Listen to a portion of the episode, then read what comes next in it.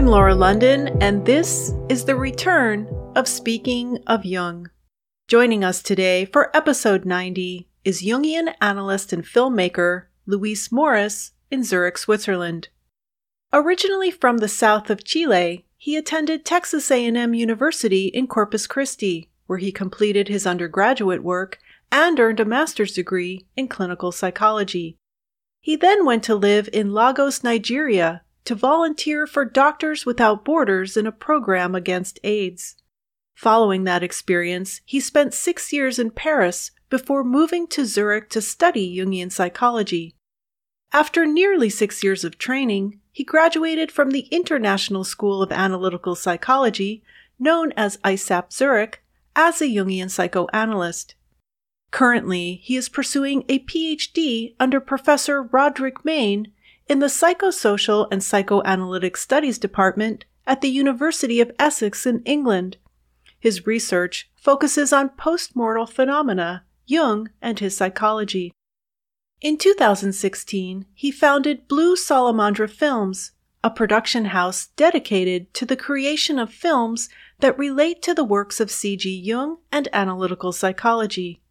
Their short films include People from I S A P Zurich, featuring the diversity of the Institute's members, and Mercurius Center Visiting I S A P Zurich, in which students from Nanjing, China, went to Zurich for a month to learn Jungian psychology.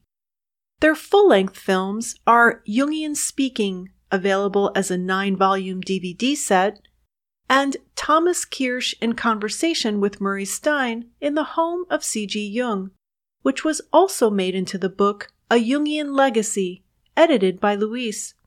It includes contributions by Jung's grandson Andreas and Jungian analysts John Beebe and Andrew Samuels.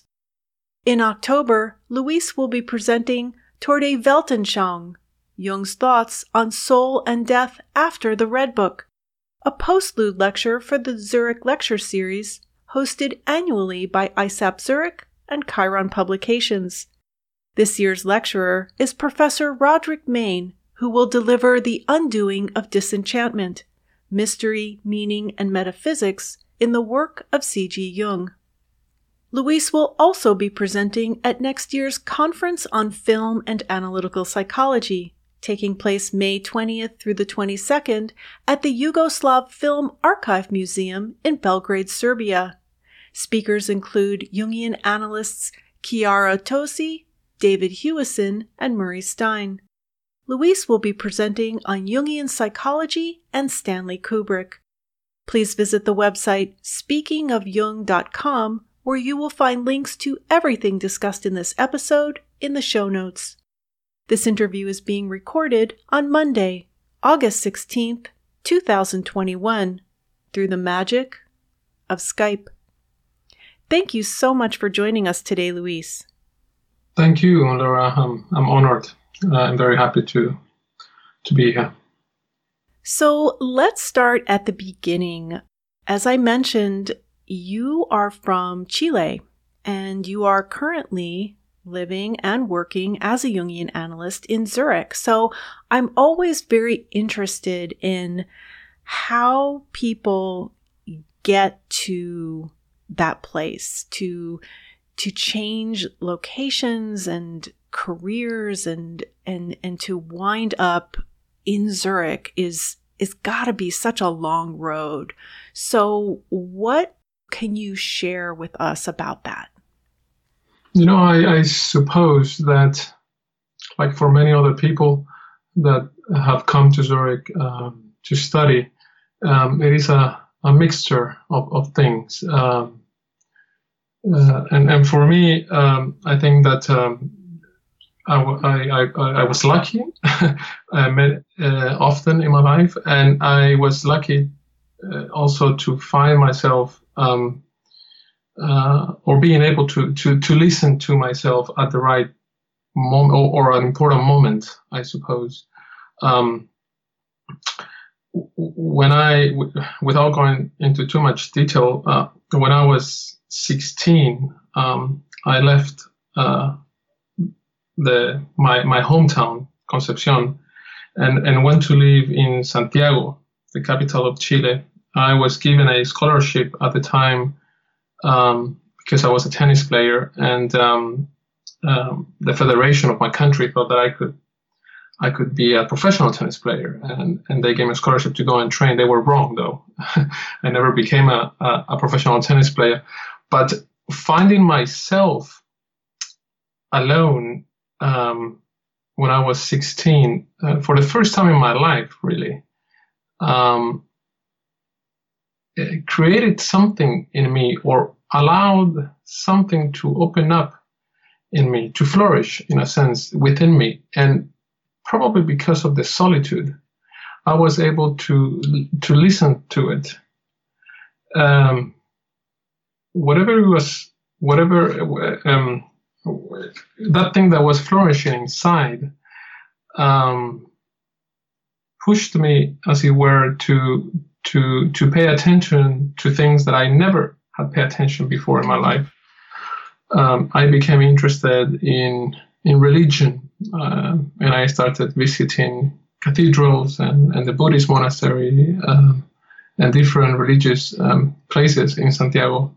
I started to read about religion. Uh, I became uh, uh, interested uh, in in questions like uh, death and, and God, and all these questions that, you know, teenagers can have.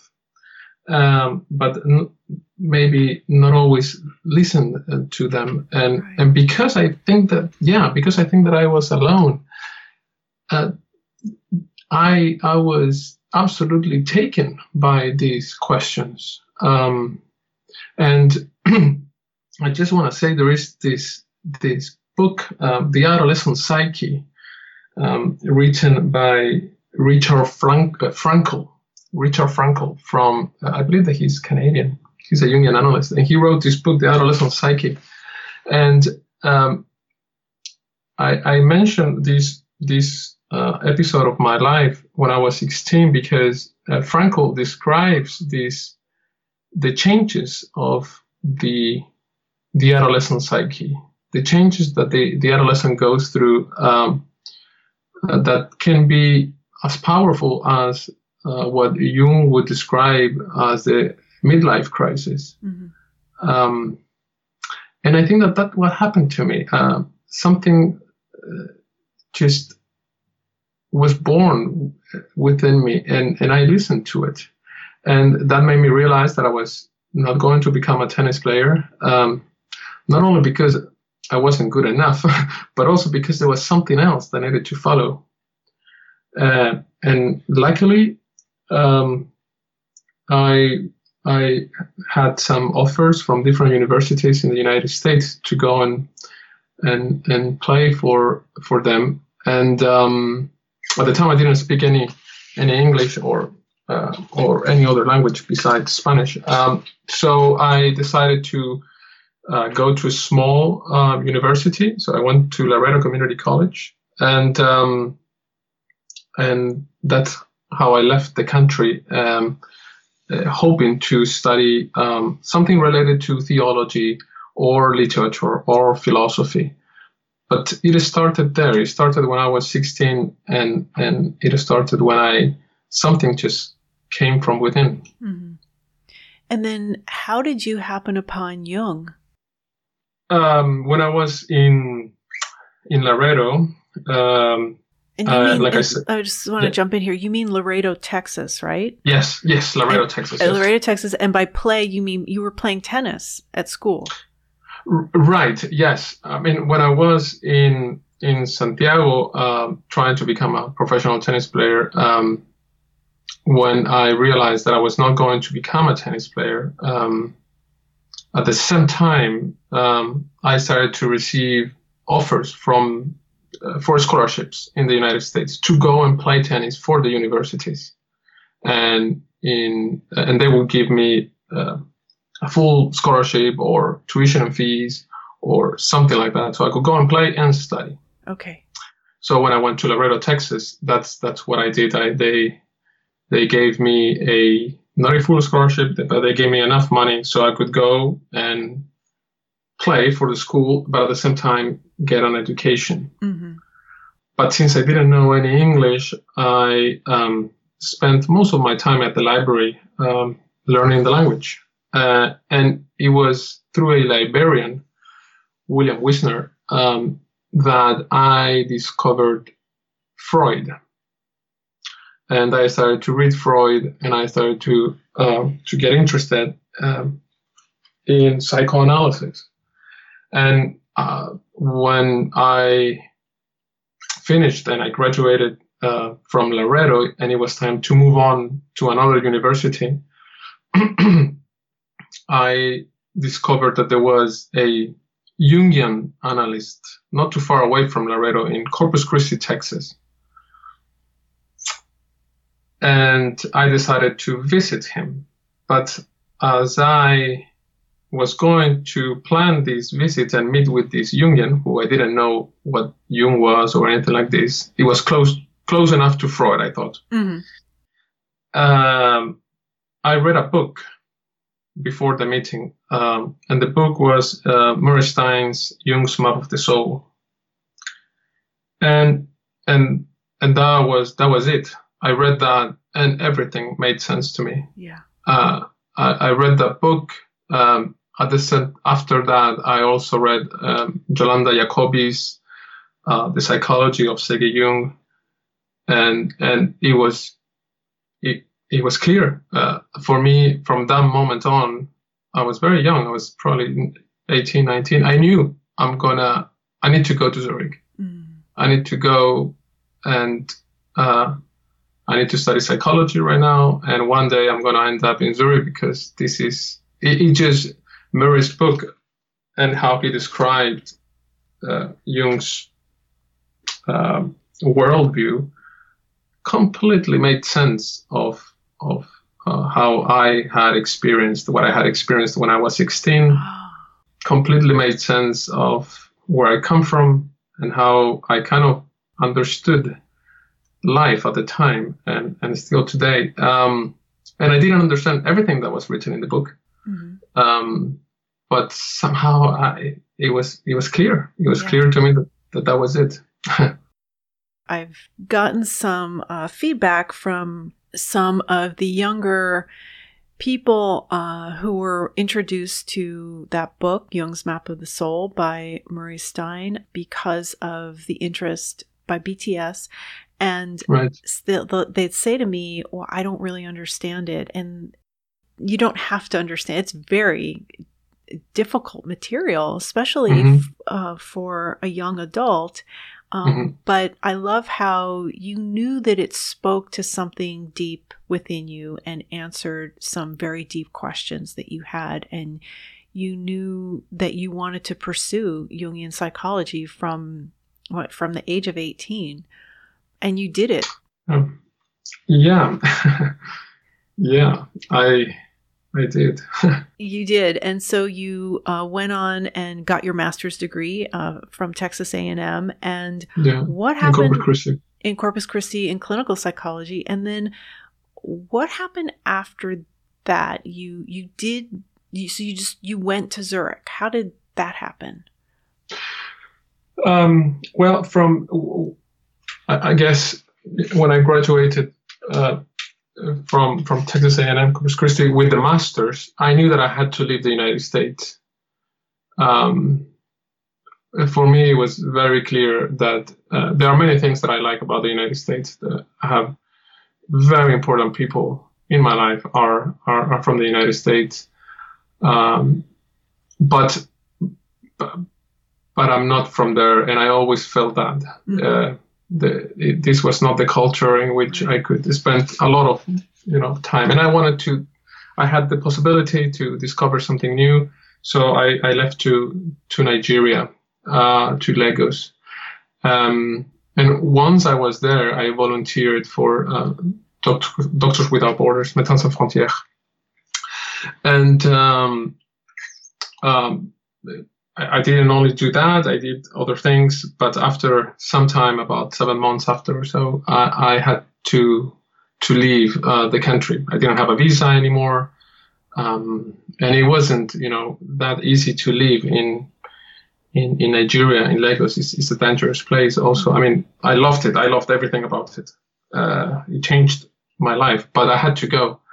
Um, I would have stayed longer if I would have uh, the possibility, but I, but I had to go. And then I, I went to France. I went to, to France and, and, um, spent some time in, um, some towns in Chinon, uh, the town of François Rabelais.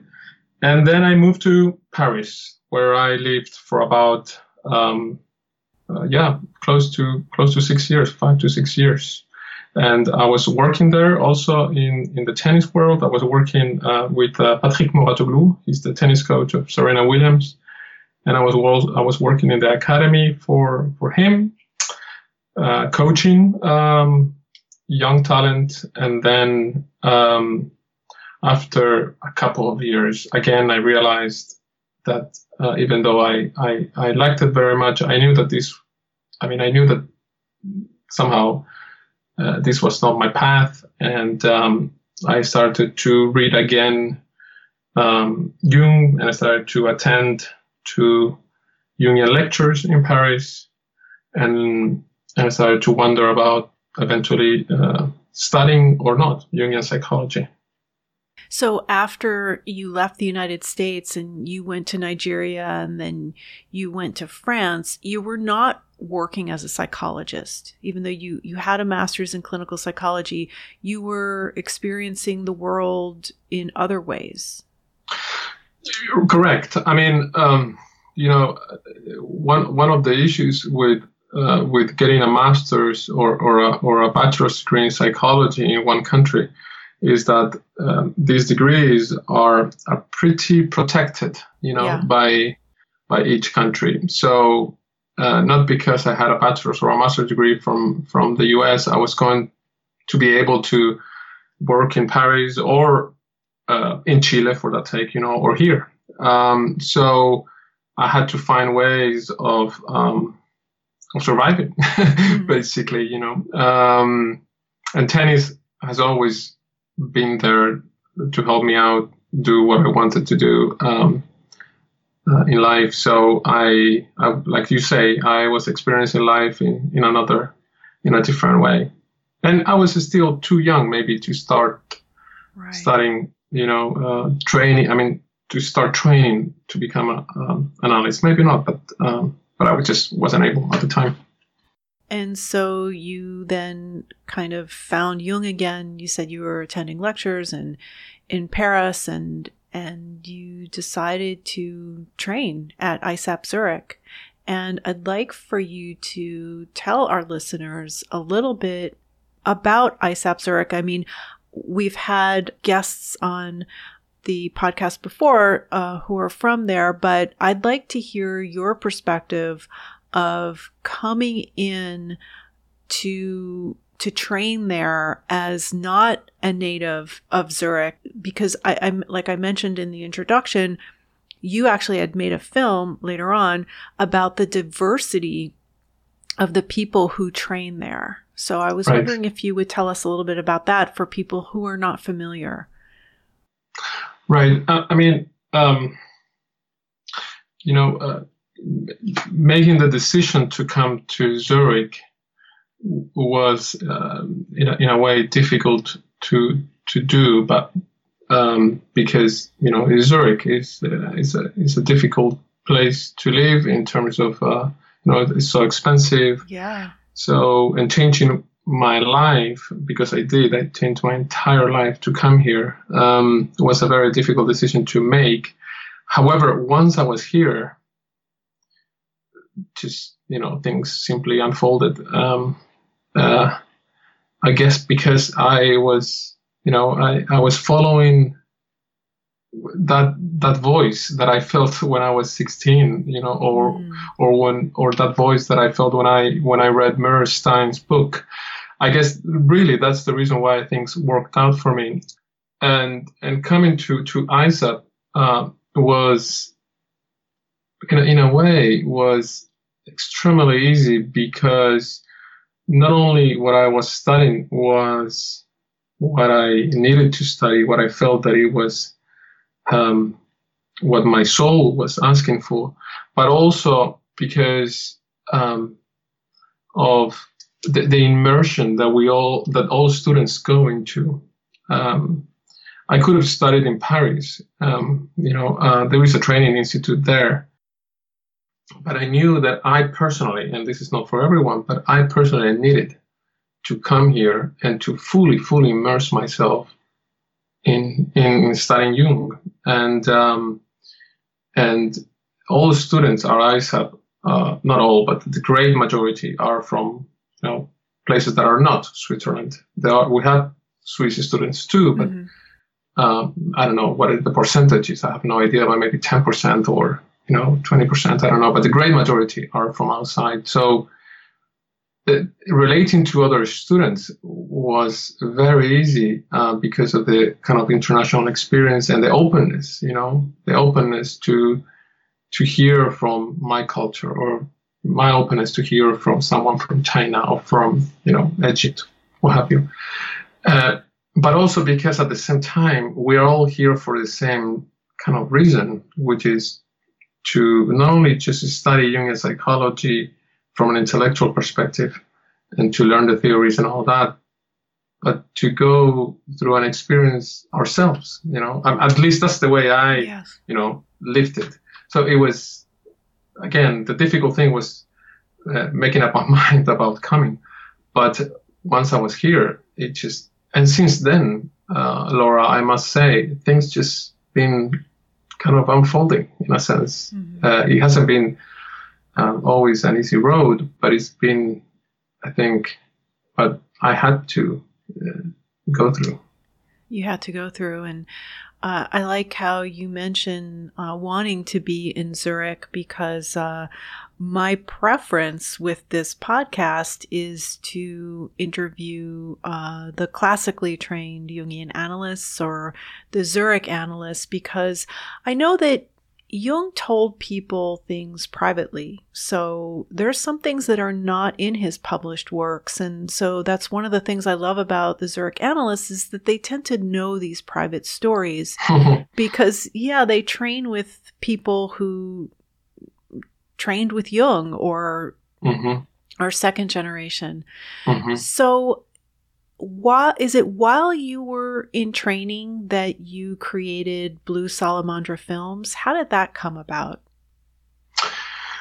Um, um, well, uh, you know, I didn't know much about films until uh, I, in Paris I was um, exposed to uh, m- making films, and a good friend of mine, uh, Franck Guillemin, um, uh, was and is a, a filmmaker, and we started doing commercial films um, for for this tennis academy that I was working for, and I completely fell in love about everything about filmmaking. It was um, uh, I loved everything about about audiovisual work, and. Um, Uh, since I arrived in Zurich, I always thought or dreamt about doing something on, you know, with films and, and Jungian psychology. And there is so little, you know, right. That's true. There is so little that is that has been done. There are some stuff that, that are done. Some some are very good, and and um, so I thought, yeah, I, I absolutely need to need to do that. And um, and at the time that I created Blue Salamandra. Um, I was still a student, and and we had all these senior people um, at I S A P, which we still do. And I thought, you know, uh, we need to have some sort of record of yes. these people.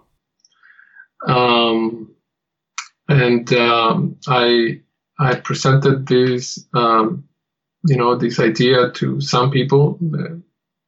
One of them was Murray. And um, and wow, it was received, you know, with so much enthusiasm.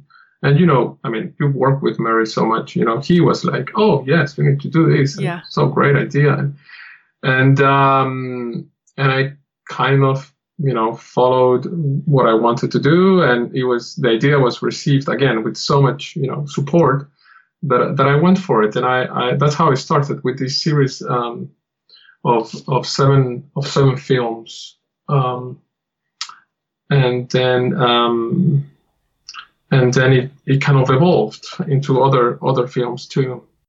So was Jungian Speaking your first really major project with Blue Salamandra?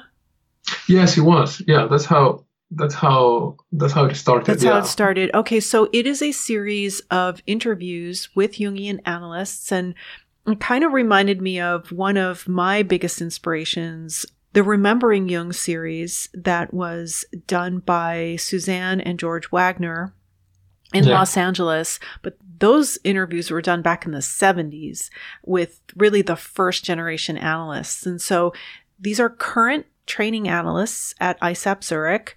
They include Catherine Asper, Peter Amen, who's been a guest on Speaking of Jung, Paul Bruchin. Thank you.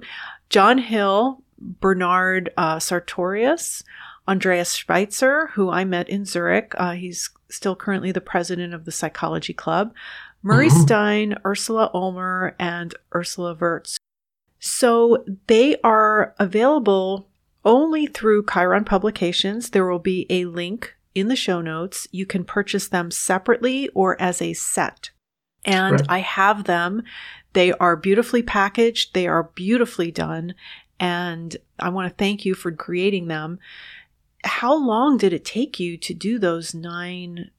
You did the interviews and then the all the editing and oh yeah yeah that, a couple of years. Okay, wow. Yeah, it took me a couple of years. It took me a couple of years to get the ideas together, to get the money to do it. You know, that's always the difficult part with right. uh, filmmaking.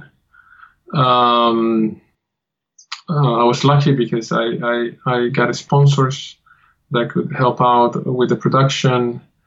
Um. And also selecting, you know, um, and you know about this, selecting who you're talking to, who you're going to make a film uh, of. Yes. That was very difficult because um, I knew, I mean, I knew all of these analysts, uh, but I, I know some others from I S A P, you know. Um, but uh, the most important category for me that was that they are at least seventy years old. That was the, the, the criteria, the main criteria. And then the second criteria was, of course, that uh, they would um, be willing, of course, to, to do this, and they would be um, uh, willing to share their, their stories, which is, again, not always something um, that is easy to find, as you know. It is not easy to ask a Jungian analyst to speak publicly because it's going to be recorded, and then with the internet, everybody in, in any part of the world can access it, right? And so we feel quite exposed talking about personal, deep um, subjects that are meant to be contained. So it's not right. an easy thing to do, but I find it necessary if If we are going to, as Jungians, have a, a, a presence out there to, for others to know we exist, because here in the United States, pop psychology is is everywhere. I was at Whole Foods standing in line to check out, and Psychology Today was in the amongst the, the magazines there, and I was I was just a little taken aback by it. So we've got to speak publicly. We have to. Uh, otherwise, no one's going to know we exist. You know, like, as I was sharing with you before before we started um, the interview, um, I don't think that it's that easy for for a lot of people to speak because, um, yes, we. I, I guess there is uh, this possibility of being too exposed. Mm-hmm. And... Um, And that that is not always comfortable.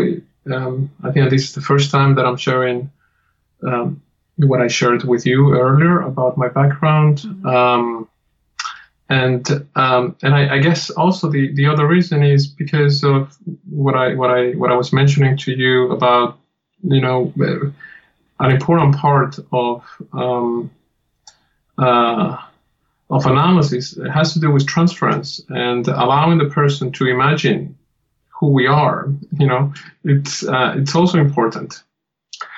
And I guess another reason is because, you know, we are not maybe that, that, I mean, we wonder how much can we, can we really impact other people through our stories? I mean, you know, that's, I guess that's a valid question. Um, how much are people going to get inspired really, or uh, by our personal biographies, you know, I mean, our personal stories?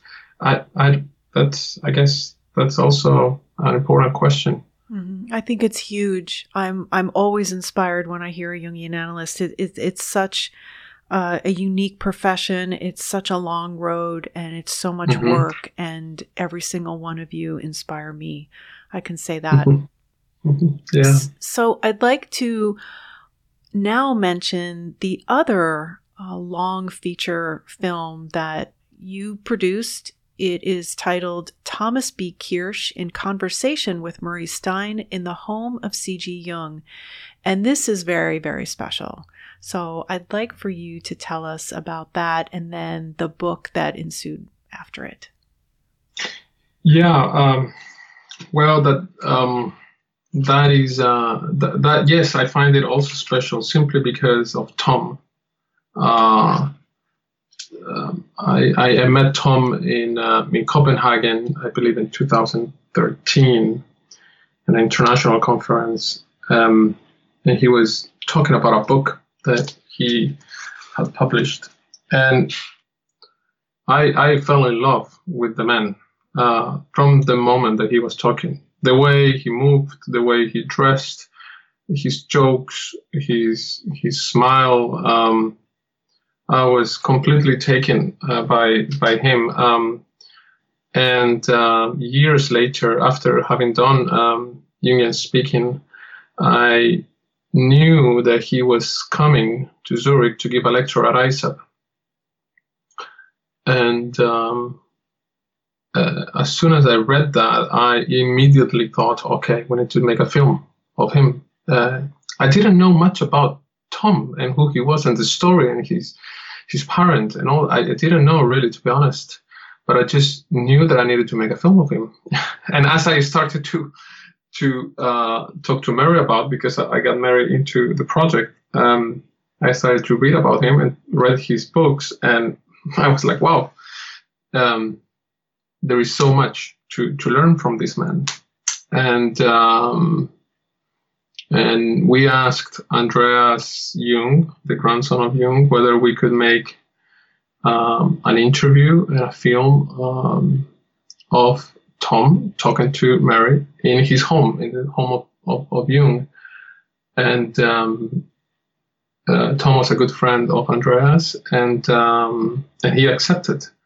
So we had really the privilege uh, to to. to go to Jung's home, and um, before the interview and during the interview, and and Andreas was so kind, and he opened the doors and, and, and trusted me uh, with my crew to go there and to basically film whatever I felt that I wanted to to film. And, uh, and that's how it started. And then a communication We started a communication with Tom and with Mary about the questions and about all that, and and um, and we did we did the uh, the interview in the July no June twenty sixteen, the year that Tom was turning eighty. Tom died a year after that, or maybe a little bit more than a year after that. Mm. I, um, I'm not fully sure. Um, but um, yeah, I, I feel that I, I was so lucky to be able to have, I mean, to have met Tom and Jean, of course. She was so supportive. His wife, yeah. Yes. Uh, so supportive of, of this, and, and, And, um, and and she was also so grateful to me. I mean, the, what she expressed to me after the film was done and after the book was published. Um, you know, when when we when I started when I decided to edit um, A Jungian Legacy, Tom Kirsch, uh, the book, um, I asked all these people, you know, John Beebe, um, Andrew Samuels, uh, Tom Singer, Murray, they all jumped into the project. They all said, yes, absolutely, let's do something for Tom. Let's do something about Tom. Let's write about him. And um, how he is seen from this book is very similar by by all these authors, you know, as someone that is extremely intelligent, yet at the same time extremely humble, dedicated his entire life to analytical psychology, helped so many people, and um, like myself, was a tennis player. So, um, yeah, it was just an incredible experience um, to to meet Tom and to and, and to have worked with him in this film and, and later um, in this book. Just to give a little bit of background for the listeners who might not be familiar with Doctor Kirsch, he was a psychiatrist trained at Stanford University, and he graduated from the Jung Institute in San Francisco in nineteen sixty-eight. But his parents, both of his parents, were first-generation Jungian analysts who were analyzed by Jung and trained by Jung, James and Hilda Kirsch. And you filmed this, uh, you you didn't interview Doctor Kirsch, you had Murray Stein interview Doctor Kirsch in yes. in the, the family home, Jung's family home, which is now open as a museum. When I was there in two thousand fifteen, which was a year before you filmed this, it was not open to the public, so I have right. yet to be inside. But uh, Andreas Jung, as you mentioned, Jung's grandson, a- allowed you guys to to film there, and you filmed inside Jung's library, where right. yeah, in the in the preface to A Jungian Legacy, you point out it was where one hundred years earlier, Jung had worked on the Red Book. You said, without a doubt, this was the place to have these two senior Jungian analysts speak with one another. In this place, I felt the spirits still dwell. So that must have been a really powerful experience. And the the book that you mentioned, there are full color photos in this book. It was published by Chiron, and we're actually going to be giving this book away on Twitter. We give away a book every Friday, and this week uh, we are giving away A Jungian Legacy, Tom Kirsch, edited by Luis Morris. It includes contributions by John Beebe, Andreas Jung, Gene Kirsch, Uh, Luis, Andrew Samuels, Haeyong Shen, Thomas Singer, and Murray Stein. And we do the giveaways on Fridays. I think I'm going to be starting the giveaways earlier in the week. All you have to do to enter is to retweet my tweet and follow me at Jungian Laura and Chiron Publications at Chiron Books, and just simply retweet the tweet. And then I use a random number generator on Fridays, usually late in the day. I've been doing it in the early evening, to pick a number, and that number retweet will receive a copy of the book. That's great. You're doing that. It's through the generosity of Chiron Publications, and then Inner City Books and Fisher King Press also contribute books to the giveaway as well. You also produced a couple of short films for I S A P Zurich. Uh, one is titled People from I S A P Zurich. It is six short films in which you feature individuals from different nationalities, professional backgrounds, and religions who went to Zurich to live and study and learn Jungian psychology. And those, I think all of them, are available on I S A P Zurich's YouTube channel, which I will provide a link to in the description. And would you like to say a few words about People from I S A P Zurich? Sure. Uh, um, this was a little project um, that I was, uh, it was a lot of fun to do, because I, uh, together with people from um, uh, from I S A P, the, the president of I S A P, Uh, Debbie Egger, we uh, decided who could be there, um, and the idea, in a sense, is is to sh- is to show, uh, like you say, uh, the diversity uh, of the people that come to I S A P. Uh, diversity not only in terms of nationalities, but also in terms of their background and interests, Um, and I try to ask, you know, each one of these individuals to to share with me something very personal, which again is not always easy to to to ask for and to obtain. But I think that they all kind of, um, you know, uh, they all agreed and and and and and, and, and presented a, a very personal yeah. uh, thing of them. And I, I, I really liked what, what came out of these kind of clips that I that I did. They're very beautifully done. As I said, they're all available on YouTube, on I S A P Zurich's YouTube channel. And the other short film is when a group of students uh, from China, from Nanjing, China, came to Zurich for one month to spend time uh, with the analysts at I S A P Zurich and learn Jung and Jungian psychology. Right. Yeah, that was that was also uh, kind of fun to do, because I, I got to follow this group of, I don't know how many there were, probably around twenty um, students that that um, came, and I believe that they come uh, well with this COVID situation. Maybe it was interrupted, but they were coming, or they were about to start coming regularly. Uh, I mean, regularly meaning um, uh, once a year or mm-hmm. twice a year for about a week or ten days, and they were um, not only experiencing uh, the city um, and and all you know all the uh, Jungian places uh, like Bollingen and, and Jung's house, but also they were every day following um, uh, courses at I S A B. So it was like sort of intense week, uh, right. as it were, uh, at I S A B. So it was kind of fun to follow um, follow these students. And again, that is also available on I S A P Zurich's YouTube channel, which I will provide a link to in the show notes. And I'd like now to turn to a lecture that you will be delivering. It's uh, one of the postlude lectures for this year's Zurich Lecture Series, which takes place every year uh, at I S A P Zurich. It's um, produced in conjunction with Chiron Publications. And in fact, last year, I interviewed uh, Mark Saban, who Friends. was the uh, Zurich Lecture Series presenter uh, in two thousand twenty, I believe, or maybe it was two thousand nineteen. Uh, yeah. And nineteen. Yeah. Last year, we couldn't do it because of COVID. And so this year, Roderick Main uh, will be presenting. And would you explain yeah. to us what the Zurich Lecture Series is?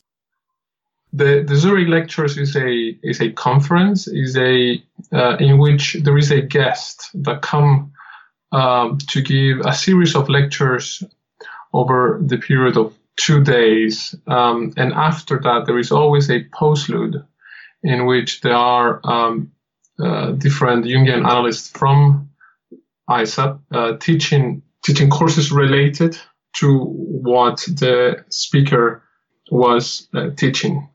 Um, and um, it usually starts uh, on a Friday um, uh, with a, a gala dinner uh, here in, in, in the center of Zurich.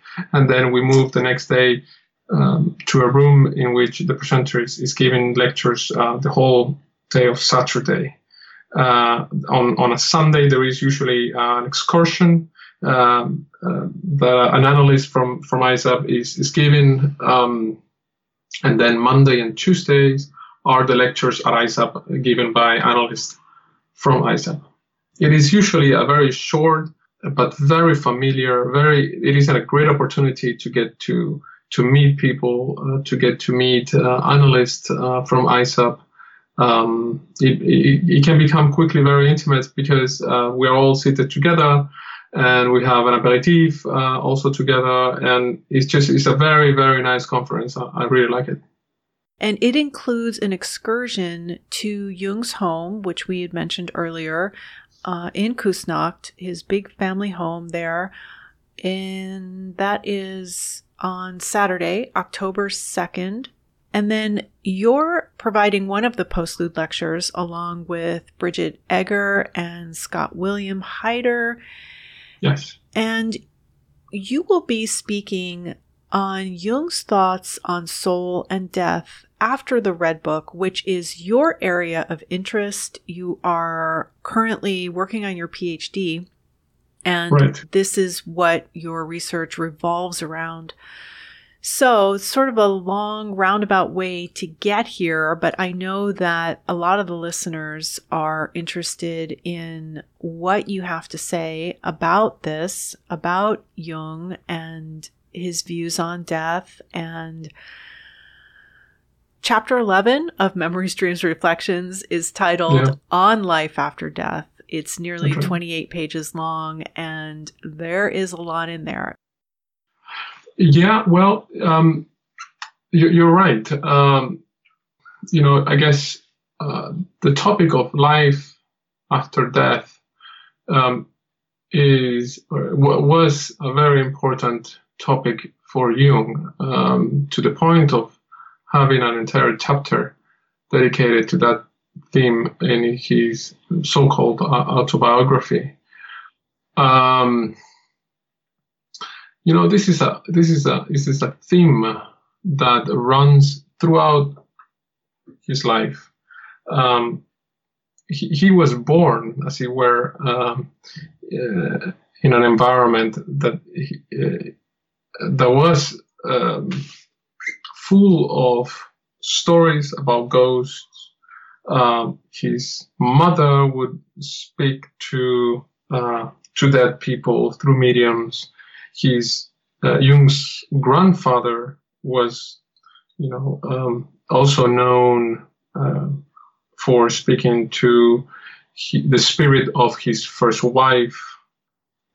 You know, the, the period in which Jung was born, um, the late twentieth century, uh, was is was a period of ex- extreme openness to Um, studying things like life after death, and Jung was not an exception. Um, um, so, for example, in his Zofingia lectures, um, these lectures that he gave when he was at the University of Basel, um, he Jung uh, was part of uh, a fraternity called Zofingia, and when he was twenty-two years of age, Uh, in this fraternity, and he gave uh, four lectures, and one of them, the second one that was given in nineteen eighty-seven, was called um, Some Thoughts of Psychology, or Some Thoughts on Psychology. He, Jung was only twenty-two, and already in this lecture, uh, he says something uh, of the sort, the soul is independent of time and space, and um, and he said that there are sufficient reasons, therefore, to postulate the immortality of the soul. He was only twenty-two when he wrote that. Um, of course, in his memories, he was at the end of his life when he was editing these with Jaffe, um, and. or writing, he didn't edit, but he was uh, dictating, and Jaffe was writing, later editing. And um, so you could see, I say this because this is, you know, one of Some Thoughts of Psychology is probably, I mean, the second published paper that we have of Jung, and his autobiography I mean, is, you know, one of the last ones. And throughout the entire his entire life, we see on and on these theme uh, that is present either in letters or in um, in professional writings, and that's what I am trying to uh, to study, to research, is what was he thinking about this? Um, did he write anything that is um, that was um, that is clear that we can say this is what he thought, this is what he didn't think? Um, did his um, thought about um, uh, the immortality of the soul evolve? Um, and that's what I, that's what I'm, yeah, uh, very, very interested. Uh. And I attended uh, Professor Sonu Shamdasani's webinar uh, back in June on Jung on death in the Black Books. And he said that according to Jaffé, for Jung, individuation is a preparation for death. And I was wondering uh, if you had anything to say about individuation as a preparation for death? I would, you know, I would definitely agree with that. Um, um, after the Red Book, um, starting in nineteen twenty-seven um, until about nineteen thirty-four, um, in different places, um, Jung, I, I believe, uh, and, I, and, and I'm like to argue that Jung is presenting his more mature thought on life after death. And um, if um, you look at some of some of the papers during this period, uh, Jung is repeating that the the goal of life is death. Um, that whatever we are doing is preparing for that moment. And he's not saying that individuation is a preparation for death. Uh, he doesn't write that. Mm-hmm. But if you pay attention to these different um, texts and speeches that he gave, uh, um, he, it is clear to me that this is what he is aiming at, or this is what he's not aiming, but this is what he's implicitly implicitly saying, um, that Uh, indeed, individuation um, and, and analysis is nothing but a preparation. I don't know if it's nothing, but it is a preparation for for uh, for death. It is a preparation for the soul to continue its journey. But of course, this is a, a very bold statement, and um, it is absolutely, um, you know. Um, The, the the issue with Jung is that as he writes that, you know, you can very quickly find in another text um, uh, the same person, the same Jung saying, um, I cannot say absolutely nothing, uh, you know, about life after death because we are limited by ego-consciousness. So it is like speaking about God. We, you know, we cannot talk about this. So, and this is Jung, uh, you know, you, you have... On, on on the one hand, he can say one thing to a certain amount, to certain public, but you can find almost the opposite statement in other papers or to or to speaking to an, another audience, and and this is difficulty uh, with with topics like life after death, uh, because even though it is a very consistent theme in his life, um, he dedicated. Um, He, it is not an organized topic that he wrote about. So you need to go in different places and, and look for what his thinking is. One of the things I, I noticed is that Jung experienced a lot of death in his life. I mean, his mm-hmm. his father died when Jung was twenty-one, and then he experienced the death of his mother when he was forty-eight, his sister when he was sixty, Freud mm-hmm. died when he was sixty-four, Tony Wolfe passed away. His wife, Emma, passed away. Oh, yes. Yeah. So he, he, I mean, he outlived them all, but he, he did have a lot of experience with, with death. And then another thing I wanted to mention, going back to your book, A Jungian Legacy, Tom Kirsch's wife, Jean, wrote the foreword. Right. And in it, she said, it is as if Tom's individuation process, which had seemed to unfold by a larger plan in the final eighteen months of his life, mm-hmm. has continued beyond death. And mm-hmm. that reminded me of something that was bandied about a while back is, does individuation continue for a person after death? Right. Um, well, you know, um, again, going back to Shamdasani, he would claim uh, he would claim that Jung um, not only played with that idea, but he he he would agree with that idea. And if you read uh, On Life After Death um, in Memories, um, that is kind of exactly what he Jung is pointing at. Um, if you read that that chapter, um, you probably you remember that he mentions um, um, that um, dreams have helped him to create a an idea or a conception about what comes after the death of the body. Mm-hmm. And he um, he mentions the dream of a client, of a patient of his.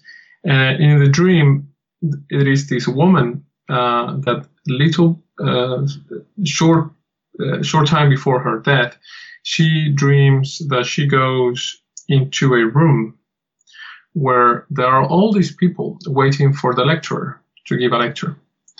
Um, and she sits down among these people, um, something like that. I cannot remember the dream perfectly, but she sits down, and then she realizes that she is the lecturer.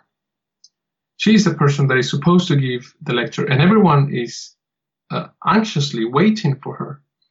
Um, From that dream, Jung, and then this this woman, short after that, she died.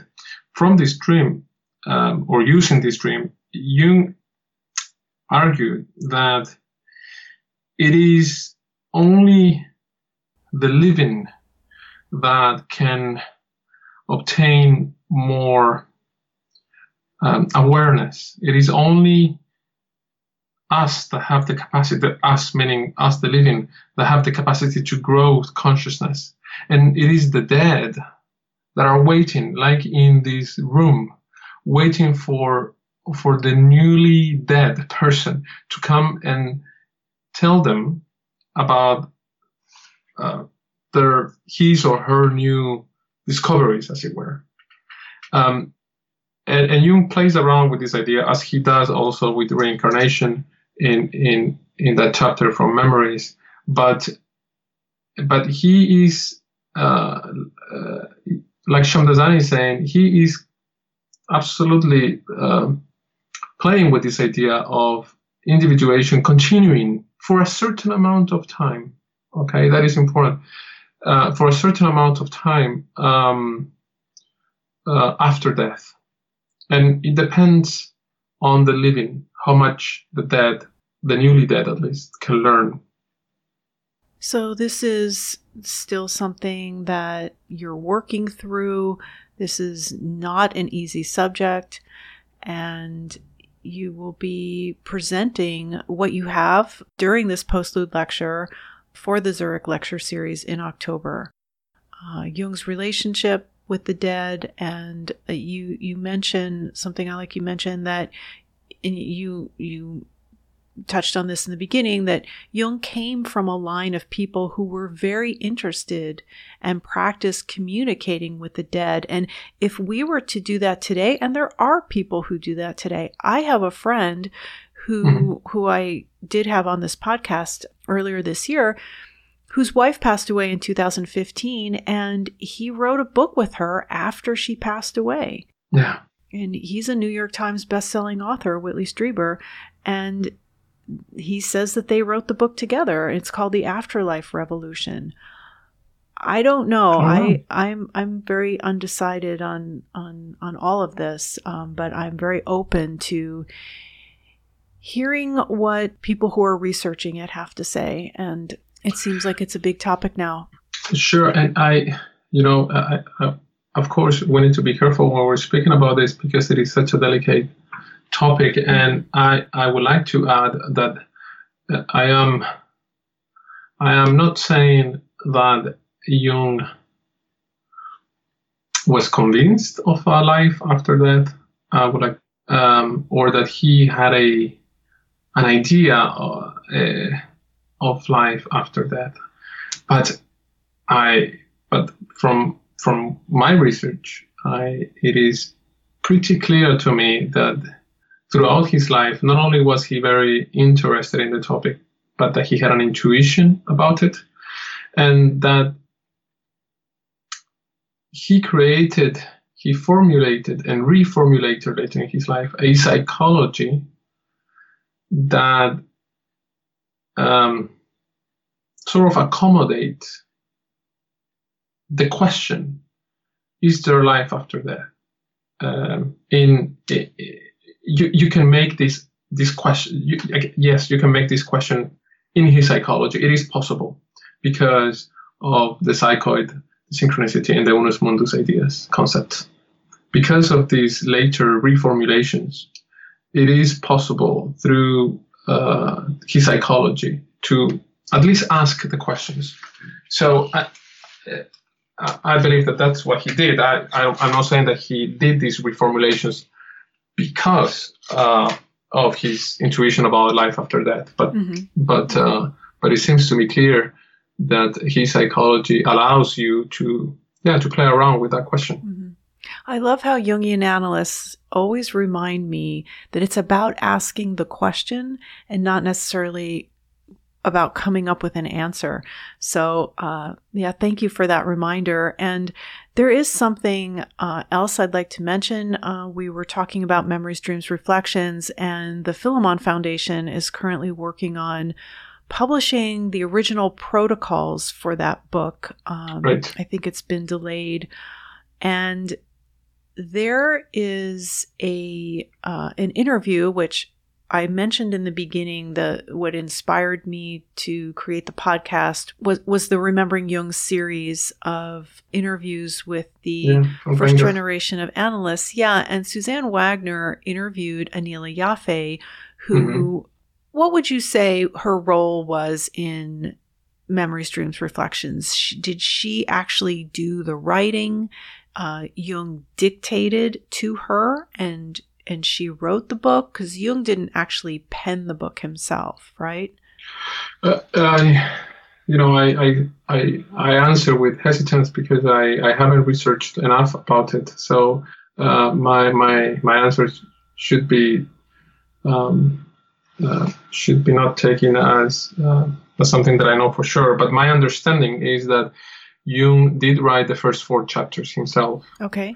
And after that, uh, he dictated uh, Aniela Jaffé. Um, and it was Aniela Jaffé who was writing the rest of the chapters. The rest of them, and, okay. Right, and later editing them. Mm-hmm. Um, and um, and there is also... Shamdasani wrote a, a paper... Um, but I cannot remember the name of it. But he wrote and he researched on, on this, and and and one of the things that he found out was that um, Jung insisted on making this a book of Aniela Jaffé. He, he was not fully happy about the idea of, of creating an autobiography, but rather rather making a biography by Jaffé of Jung. Mm-hmm. Um, Th- that is my understanding. But again, I think that um, if people really want to find out about it, um, I can give you afterward the name of that um, of that uh, article in which uh, Sonu Shamdasani is um, writing about it much better than, than what I'm saying myself now. Yes, I will put a link to Professor Shamdasani's paper on Memories, Dreams, Reflections in the show notes.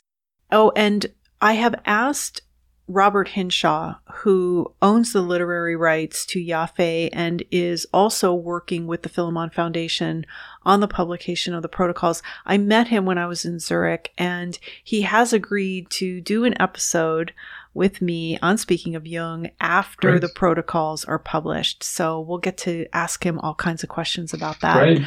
But one of the things I wanted to mention uh, in the Remembering Jung series that Suzanne Wagner did with Aniela Jaffé is that she mentioned she had heard stories that there were certain parts of Memories, Dreams, Reflections that were not allowed to be published, things about reincarnation that were not right. included in right. the final draft of the book. And Jaffé said no, that that wasn't true. And she said that uh, the only things she cut because as you mentioned, she edited the book, uh, was the chapter on Africa. She said because it was too long and it would have taken up the whole book. Um, but she really shot down uh, Doctor Wagner's suggestion that there was something about reincarnation that was not included in the final draft. So we'll see. We'll see when when yeah. the protocols are published. Exciting, eh? To know that the protocols are coming. Yeah. And I know that people are interested in what Jung would have to say about reincarnation. And as you said, there isn't any one publication of his that we could read about it. We have to find things here and there in the collected works, in the letters, and in other places to find out what, what he really thought. And did, did it change throughout his life? I know it's changed throughout my life, uh, what I think of life after death. Uh, I'm very far afield from where I started on on what I think. Yeah, that, that's an interesting question. Uh, did it change?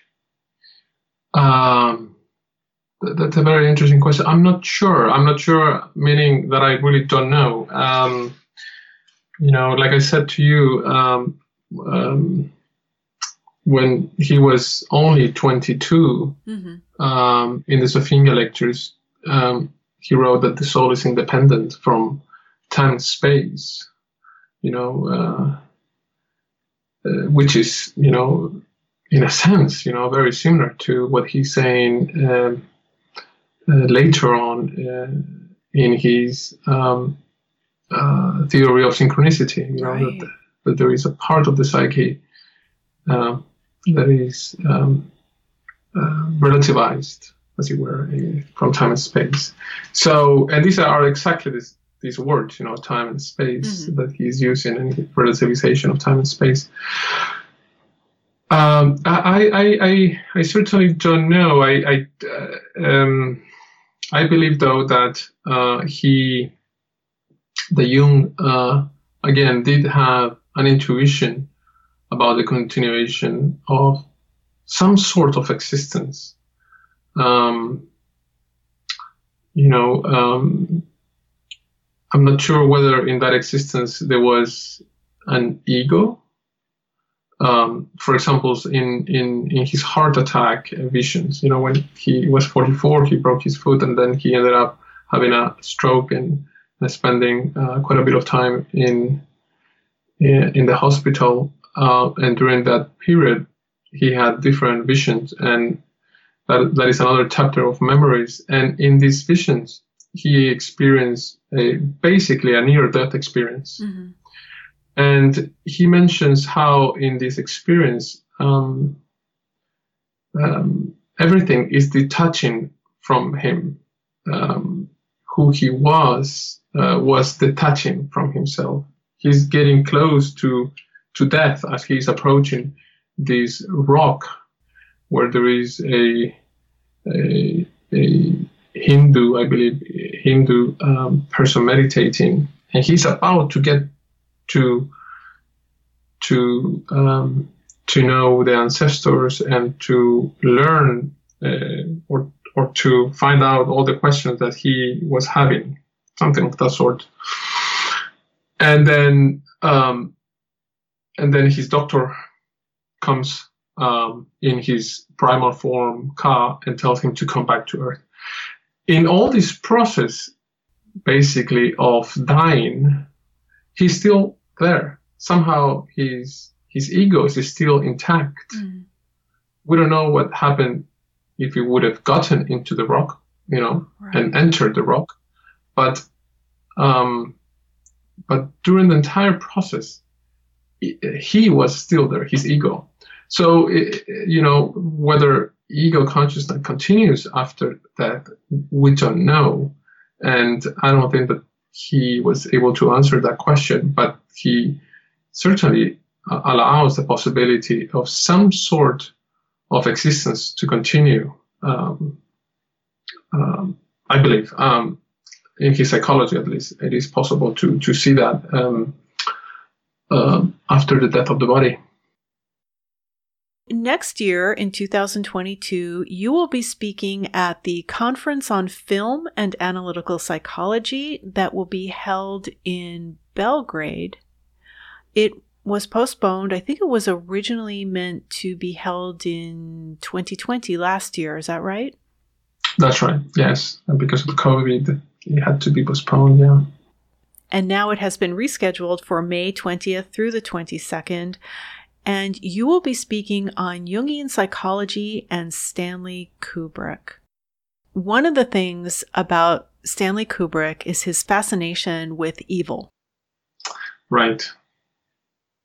I I love what uh, what he what he has done, um, and and um, from so many different perspectives. Mm-hmm. Um, um, you know, knowing a little bit about Uh, filmmaking, I can only admire what what he did, uh, and um, and from my psychological perspective, you know, I, I believe um, that um, that he has so much to offer to um, to people that are looking for archetypal uh, expressions in modern art.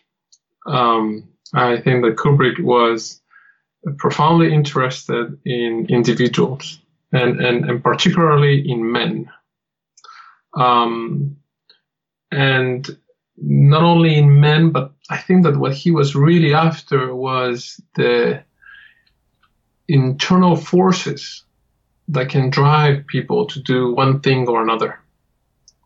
And, um, And I think that he was extremely interested uh, in in the force of evil and destruction, and how men can become possessed mm-hmm. by it. Mm-hmm.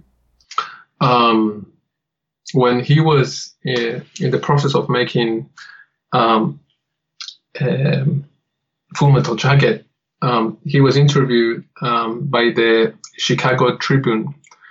And um, and I looked for this quote because I knew you were going to ask me. Um, and and uh, Full Metal Jacket is a film uh, about the war in, in Vietnam. Uh, and and uh, as he was asked about uh, you know what this film was about and and, and a war and evil, um, Kubrick said, and I quote, "I suppose the single improvement one might hope for the world, which would have the greatest effect for good, would be the appreciation and acceptance of the Jungian view of men by those who see themselves as good and externalize all evil." Mm. End of quote. Um, he, I, I think, I mean, not only, I mean, obviously, Kubrick was interested in Jungian psychology and, and he read Jung. And he quoted, um, I mean, he didn't quote Jung, but he spoke of Jung. Mm-hmm. Um, and I don't think, I'm not, I wouldn't go as far as to say that he was influenced or that his films are influenced by Jung. But certainly, I, I think that in, when he was reflecting about his films, Jung was in his mind, and the idea of shadow and the idea of evil. And in in what I'm going to speak in Belgrade, it, it is a combination of all of all that. It is how he... I think Kubrick is exploring in a very artistic way, uh, in an artistic way, he's exploring um, not only the shadow, but evil, you know, in men. Um, mm-hmm. And he's doing so not only because of the stories that he decides to put uh, on screen, but also by his cinematographic choices, the way he's filming, the way that he's choosing to um, to frame a certain scene, and um, whether it is Barry Lyndon or you know um, Clockwork Orange or Full Metal Jacket, um, I think that this is a theme that runs throughout his work: uh, men and men's relationship with Uh, his shadow and uh, uh, and evil. And uh, yeah, that's what I will be trying to to talk about in Belgrade. Excellent. He he also said something else. I have another mm-hmm. quote, by the way. Oh yeah, please. Yeah, he. Um, this is in another interview that it was done by the Observer. Uh, I think that it was also done um, because of Full Metal Jacket, uh, Jacket in nineteen eighty-seven. He said, quote, "We are never going to get down to doing anything about things that are really bad in the world until there is recognition within us of the darker side of our natures, the shadow side." End of quote. Yeah. I was watching the Charlie Rose roundtable on YouTube with uh, the woman that he was married to. Kubrick was married to for forty-two years. Yeah, Christiane. Right? Christiane, yes. And yeah. Jan Harlan, who made the documentary film about the life of Kubrick, mm-hmm. and Martin Scorsese. Sure. And Scorsese said something. He said about Kubrick's films, he said they touch you in areas that you don't want to be touched sometimes. Mm-hmm. And and yeah, uh, uh, when I sit down and relax, I just don't want to be touched there. So and and his wife talked about feeling uncomfortable, watching these films and feeling uncomfortable, and, and, as if that that was a good thing, and it is, right? They're provocative. Oh, yeah. Oh, yeah. So I want to thank you for your time today, Luis. Oh, well, thank you. It's been really a pleasure to talk to you. And, and I thank you for, for doing this. This is, this is great that you're, what you're doing. Please visit the website, Speaking of Jung, that's J U N G, dot com for more information on everything that was discussed in this episode. There you will also find all of the previous episodes of this podcast, which are available to stream or to download for free. This podcast is also available on Apple and Google Podcasts, Spotify, and Amazon Music. And it will be available later in the week on our YouTube channel, Jungian Laura. You can also listen to this episode on your Amazon Echo device, simply by saying, "Alexa, play Speaking of Jung" on Apple Podcasts. Just be sure to pronounce Jung with a hard J. Links to Amazon's new Echo devices can be found in the show notes. With special thanks to Chiron Publications and I S A P Zurich, this is Laura London, and you've been listening to Speaking of Jung.